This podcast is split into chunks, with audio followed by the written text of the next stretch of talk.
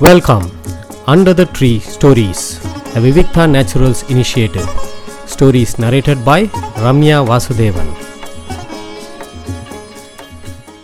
இன்னைக்கு நான் சொல்ல போகிற சிறுகதை வந்து பாசம் ஒரு பாவநதி அப்படின்னு சொல்லிட்டு லாசாரா சப்தரிஷி அவர்கள் எழுதின ஒரு சிறுகதை. இது வந்து அப்பா நினைவும் புனைவும் அப்படின்னு சொல்லிட்டு பரிதி பதிப்பகம் போட்டிருக்கிற ஒரு தொகுப்பில் இருந்து எடுத்தேன். இந்த தொகுப்பில் வந்து நிறைய சிறுகதைகள் நிறைய எழுத்தாளர்கள் எழுதியிருக்காங்க. அவங்களோட நிஜ வாழ்க்கையில் அவங்க அப்பா பற்றின ஒரு பதிவும் ஒரு சிறுகதையும் எல்லாரும் எழுதியிருக்காங்க. அதுலேருந்து தான் இந்த கதையை எடுத்திருக்கேன். இந்த கதை வந்து எப்படி ஆரம்பிக்கிறதுனா நான் உங்களையே பார்த்து கொண்டிருந்தேன். பார்த்து கொண்டிருக்கிறேன். ஆனால் நீங்கள் என்னை பார்க்கவே இல்லை. பார்க்க மாட்டீர்கள். வழக்கம் போல மல்லாக்கப்படுத்து கொண்டு மோட்டு வாயை பார்த்து கொண்டிருக்கிறீர்கள். நான் மீண்டும் மீண்டும் உங்களை பார்த்து கொண்டிருக்கிறேன். இன்று நம் கல்யாண நாள். இந்த கதை எப்படி ஆரம்பிக்கிறது? இந்த மாதிரி. அதாவது ஒரு மனைவி வந்து அவர் கணவரை பார்த்து சொல்கிறா இன்றைக்கி நம்ம கல்யாண நாள். நான் வந்து எப்பயும் போல் நீங்கள் மோட்டு வேலையை பார்த்துட்டு இருக்கீங்க நான் தான் உங்ககிட்ட பேசின்னு இருக்கேன் இன்னியோட நமக்கு ஐம்பது வருஷம் ஆச்சு கல்யாணம் ஆகி. அன்று நமக்கு மொத கல்யாண நாள். அன்னைக்கு வந்து உங்ககிட்ட பேச வரும்போது நான் நீங்கள் என்ன நீங்கள் கவிதை ஏதோ எழுதிட்டு இருந்தீங்க நான் கூட உங்ககிட்ட சொன்னேன் எனக்கு கவிதை பற்றி எதுவும் தெரியாது ஆனால் உங்களுக்கு தெரியாது போல் நீங்களும் மோட்டு வேலையை பார்த்து பார்த்து காப்பி அடிக்கிறீங்களேன்னு சொன்னேன். நீங்கள் ரொம்ப சிரிச்சிட்டீங்க.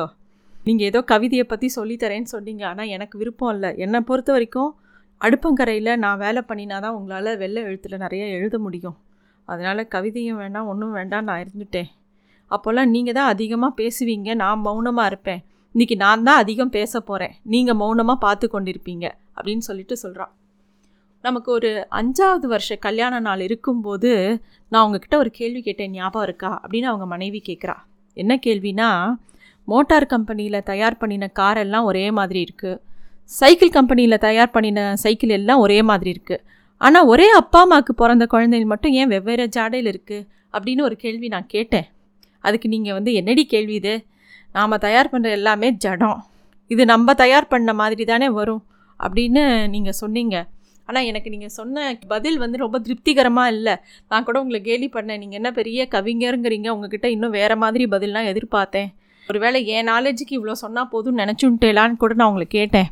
ஆனால் நீங்கள் என்னை ஆச்சரியமாக பார்த்தேன் நிஜமாகவே உன் நாலேஜை குறைவாக தான் நினச்சிட்டேன். சரி உன்னோட அறிவுக்கு ஏற்ற மாதிரி பதில் சொல்கிறேன் வா அப்படின்னு சொல்லிட்டு நீங்கள் சொன்னீங்க.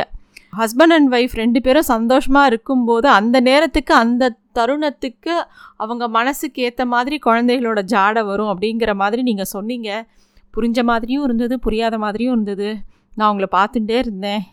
நம்ம ரெண்டு பேரோட பசங்க மனோ தருண் ரெண்டு பேரும் யார் ஜாடையில் இருக்கான்னு யோசித்தேன் ரெண்டு பேருமே ஒன்றும் பெருசாக நம்ம குடும்பத்தோடு ஒட்டலை. ஏதோ பிறந்தாங்க வளர்ந்தாங்க பறந்தாங்க பிரிஞ்சாங்க. மனோ அமெரிக்காவில் இருக்கான் தருண் கென்யாவில் இருக்கான். நாலாம் விசாரிப்பாங்க. மாதா மாதம் ஏதோ பணம் வரும். நமக்கு வந்து வாழ்க்கையில் பணம் எப்படி தான் தேவையான இருக்குது இந்த பசங்க பணம் அனுப்புறதோட சரி.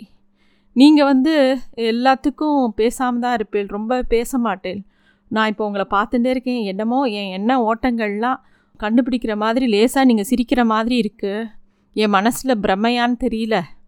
உங்களோட புருவம் பார்க்க பீஷ்மரோட புருவம் மாதிரி இருக்குது ஆனால் நீங்கள் இந்த வயசுலேயும் கவர்ச்சியாகவும் ரொம்ப அழகாக இருக்கீங்க அப்படின்னு எனக்கு தோன்றுறது அப்படிங்கிறா நினச்சிக்கிறாங்க அந்த அவங்க மனைவி. நமக்குள்ளே அவ்வளவா அதாவது அந்த அவருக்கும் அவங்க மனைவிக்கும் அவ்வளவா சண்டையே வந்தது கிடையாது.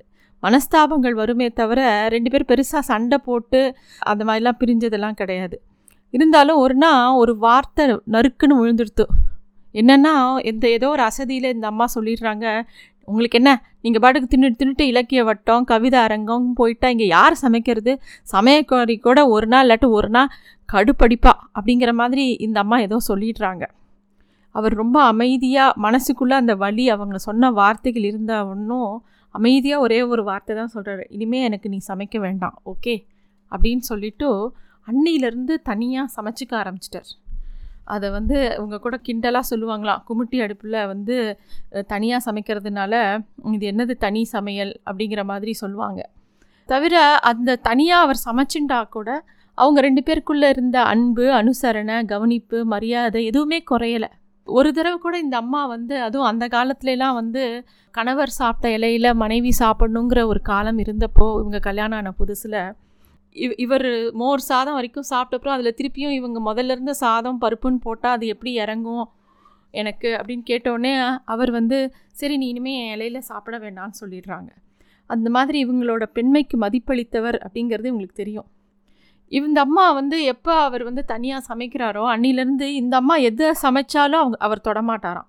ஆனால் இவர் சமைச்சதை எல்லாம் இவங்க இவங்களுக்கு கொடுப்பாங்களாம்.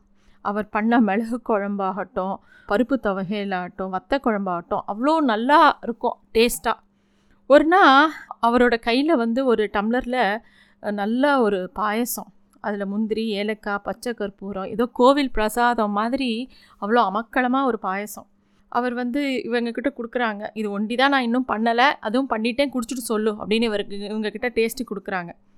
அவர் வந்து அவங்க அந்த அம்மா வந்து அதை வாங்கி குடிச்சிட்டு ரொம்ப ஃபஸ்ட் கிளாஸாக இருக்கே அற்புதமாக இருக்கே என்ன விசேஷம் அப்படின்னு கொஞ்சம் கூட மனசில் ஒன்றும் இல்லாமல் கேட்குறாங்க அவர் சொல்கிறாரு இன்னியோட அஞ்சு வருஷம் முடியறது அப்படிங்கிறார். என்னது அஞ்சு வருஷம்னா என்ன ஆச்சு என்ன விஷயம் அப்படின்னு கேட்டோன்னே இல்லை நான் தனியாக சமையல் பண்ண ஆரம்பித்து அஞ்சு வருஷம் முடியறது அதனால் பாயசம் பண்ணேன் அப்படிங்கிறாங்க. அப்போ அவ்வளோ ஆசையாக அவங்க சாப்பிட்ட பாயசம் அப்படியே தொண்டையில் வந்து அப்படியே நெ- நெரிக்கிறது. என்ன பண்ணுறதுன்னு தெரியல. மன்னிச்சிடுங்கோ இன்னிலேருந்து விட்டுடுங்கோ அப்படின்னு அந்த அம்மா சொல்கிறாங்க சரி விட்டுட்டேன். உங்கள் ஆற்றுல என்ன சமையல்? அப்படின்னு சொல்லிட்டு அடுத்த நிமிஷம் இது ஒரு பெரிய விஷயமே இல்லைங்கிற மாதிரி மாறிங்கிறார் மாறிக்கிறார் அவர். எதையும் ஏற்றுக்கிற மனசுங்கிறது ஒரு வரம் அப்படிங்கிறது அந்த அம்மா அப்போ தான் உணர்றாங்க. நான் உங்களையே பார்த்துட்டு இருந்தேன். ரெண்டு மணி நேரத்துக்கு மேலே நீங்கள் பேசவே இல்லை. கண்ணை கூட நிற்காமல் பார்த்து கொண்டிருக்கீங்க. உங்களை எனக்கு ரொம்ப ரொம்ப ரொம்ப பிடிச்சிருக்கு. அதுவும் ஐம்பது வருஷத்தில் இன்றைக்கி ரொம்ப பிடிச்சிருக்குன்னா ரொம்ப பிடிச்சிருக்கு. என்ன உங்களுக்கு பிடிச்சிருக்கா? என்ன உங்களுக்கு பிடிச்சிருக்கா? அப்படின்னு அந்த அம்மா கேட்குறாங்க ஒரு கிழவன் இவ்வளோ அழகாக இருப்பானா? உங்களுக்கு கொஞ்சம் ஐரோப்பிய ஜாடை மொகவா கட்ட கூட ஒரு பா வடிவில் இருக்குது உங்களோட உங்களுக்கு பிடிச்ச எழுத்தாளர் லாசாரா மாதிரியே இருக்கீங்க பார்க்குறதுக்கு அவருக்கு கூட இன்றைக்கி தான் பிறந்த நாள். அவர் கூட இன்றைக்கி உங்களை பார்க்க வரேன்னு சொல்லியிருக்கார். அப்படின்னு சொல்லிட்டு அந்த அம்மா வந்து அவர் பு புருஷன்கிட்ட நிறைய விஷயங்கள் பேசிகிட்டே இருக்காங்க. ஆனால் ரெண்டு மணி நேரத்துக்கு முன்னாடி இருந்த ஜாடை இப்போ உங்ககிட்ட இல்லை. கொஞ்சம் கொஞ்சமாக அழகு குறையிற மாதிரி இருக்குது அப்படின்னு சொல்லி அந்த அம்மா பேசிகிட்டே இருக்காங்க. இன்றைக்கி நம்ம கல்யாண நாள். அதனால் வந்து கண்டிப்பாக நிறைய பேர் இன்றைக்கி வருவாங்க அப்படின்னு சொல்லி நிறைய விஷயத்த அந்த அம்மா பேசிகிட்டே இருக்காங்க. அப்போ யாரோ அந்த அம்மாவோட தோள்பட்டையில் கையை வச்சு தோ கூப்பிட்றாங்க அத்தை அப்படின்னு சொல்லி. ஐயோ யாரோ இருக்காங்களே. அப்போ நம்ம ரெண்டு பேர் மட்டும் தனியாக இல்லையா? யார் இங்கே மூணாவது மனுஷன்? அப்படின்னே அத்தை எப்படி சொல்கிறதுன்னு தெரியல. அமெரிக்காவிலேருந்து மனோ பேசுகிறான் இந்தாங்கோ அப்படின்னு சொல்லி ஒரு ஃபோனை கொடுக்குறான் அந்த அம்மா உடனே அந்த ஃபோனை வாங்கி பேசுகிறாங்க பையன் பேசுகிறான் அம்மா நான் மனோம்மா கேள்விப்பட்டேன். மாமா ஃபோன் பண்ணியிருந்தார். மூணு மணி நேரத்துக்கு முன்னாடி அப்பா போயிட்டாராமே.